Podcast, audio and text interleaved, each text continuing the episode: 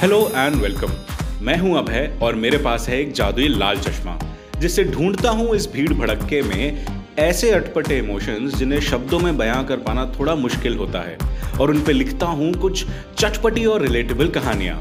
Stories that will make you feel happily nostalgic one emotion one episode at a time आज लेकर आया हूँ एक और नई कहानी, एक और अलग नज़रिए से। तो खुद सुनो और दूसरों को भी सुनाओ।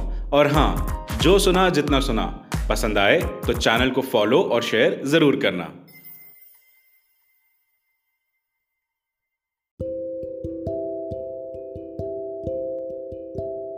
हम सबका बचपन में एक ऐसा घर ज़रूर होता है, जहाँ हम अपने परिवार के जितना या कभी कभार उससे ज़्यादा वक्त बिताते हैं। बड़े शहरों की न्यूक्लियर फैमिलीज़ के बच्चों के लिए ये अक्सर उनके पड़ोसियों का घर हुआ करता था। तो मैं था फ्लैट नंबर 320 ए में और डायगनल के डिस्टेंस पे रहती थी सक्सेना फैमिली। अंकल उस जमाने के रुड़की से पढ़े सिविल इंजीनियर थे जो प्लानिंग कमीशन के इरिगेशन डिपार्टमेंट से रिटायर हुए थे। आंटी हाउसवाइफ थी और अमित भैया वैसे तो बीएससी पढ़ रहे थे, लेकिन पार्ट टाइम घर के इलेक्ट्रीशियन, मैकेनिक और प्लम्बर भी थे। इंजीनियरिंग की बस इतनी ही रुचि उन्हें विरासत में मिली थी। पाँच साल की उम्र से मेरा रोज का एक ही स्केड्यूल हुआ करता था। स्कूल से घर पहुंचो, बस्ता बॉटल फेंको, कपड़े लत्ते बदलो और फट से आंटी अंकल के घर भाग जाओ। प्यार मुझे उस घर से इतना था कि कई बार मेरे पिताजी ये कहते थे कि, अभय, तूने हमारे घर से ज़्यादा रोटियाँ तो सक्सेना जी के यहाँ तोड़ी हैं। मुझे उनका घर अच्छा लगता भी था। मेरे घर से ना एकदम उल्टा, बिल्कुल अलग था सक्सेना जी का घर।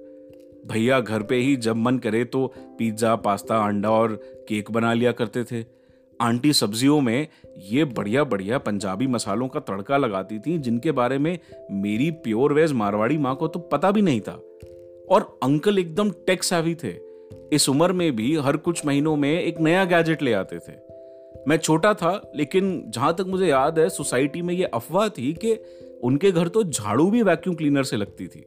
लेकिन मैं ना कभी से ही मटीरियलिस्टिक आदमी नहीं था।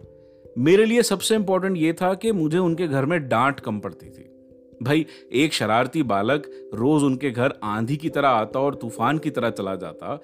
सबको चुलट पुलट करने की बिंदास इजाज़त थी, सिवाय सिवाय लिविंग रूम के कैबिनेट के। ये पिटारा अंकल का अंकल का प्रिय था और इसे छिड़ने की सख्त मनाही थी। लेकिन फिर मेरे ना दसवें बर्थडे के एक दो दिन पहले जब मैं एकदम जिद पे आ गया तो फिर अंकल भी थोड़े पिघल गए। उन्होंने कैबिनेट में से कई सारे पेपर निकाले और उनमें से छह सात चुनकर डाइनिंग टेबल पर खोल कर बिछा दिए। इतना बड़ा कागज़ का टुकड़ा पहली बार मैं देखते हुए एकदम हैरान रह गया।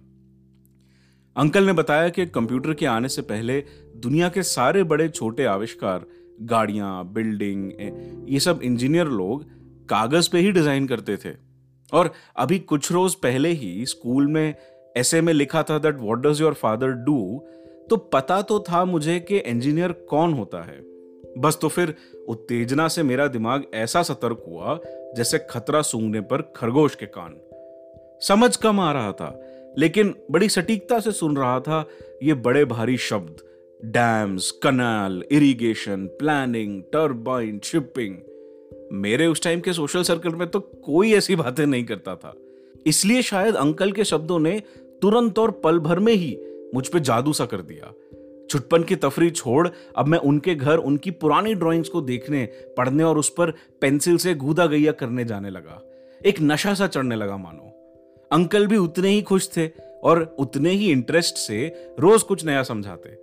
जानते थे कि उत्तेजना के बीज बोए हैं तो सींचने तो पड़ेंगे ही ना। ये खोटी दुनिया का ना एकमात्र सच है कि उत्तेजना ही जन्म देती है कल्पना को और कल्पना सवालों को। तो फिर भाई ऐसा हो गया था कि जहाँ कहीं सड़क पर म्यूनिसपैलिटी के काम काज का गड्ढा खुदा दिख जाता, वहाँ मैं छज्जों के बीच अपने जवाबों को ढूँढने लगता।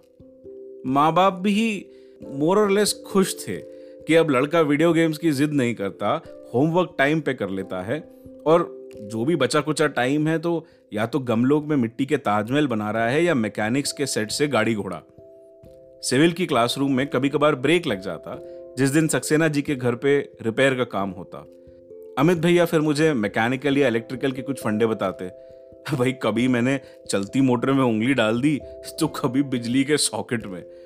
ज्ञान लेते वक्त उस उम्र में सिर्फ़ मेरा दिमाग ही था जो शांत रहता था। नई मिलती जा रही ये सीख फिर कई सालों तक किसी बरगद के पेड़ की तरह फैलती गई। दुनिया देखने का नज़रिया जो है, वो इस सीख से बना। और इस फैलती जा रही जड़ों का फल, इस पेड़ का फल, ये इंजीनियरिंग की डिग्री और गोल्ड मेडल लिए मैं कॉलेज के स्टेज पर से उतर रहा था। अंकल हमेशा कहते थे कि ज़िंदगी बसाने के साधन तो स्कूल और कॉलेज दे देंगे। लेकिन जीने का नज़रिया नज़रिया बनाने के लिए तो क्षमता की कोरी मिट्टी में उत्तेजना के बीज हमें खुद ही बोने होते हैं और उन्हें लगातार सींचते रहना होता है। अंकल होते आज तो तो उन्हें गर्व महसूस होता कि बड़ा हो गया है उनका ये बीज, जिसकी टहनियाँ आसमान छू रही हैं, पत्तों में कहानियों के फल लगे हुए हैं और जड़ें आज भी क्षमता की मिट्टी में अपने आप को फैलाती जा रही हैं।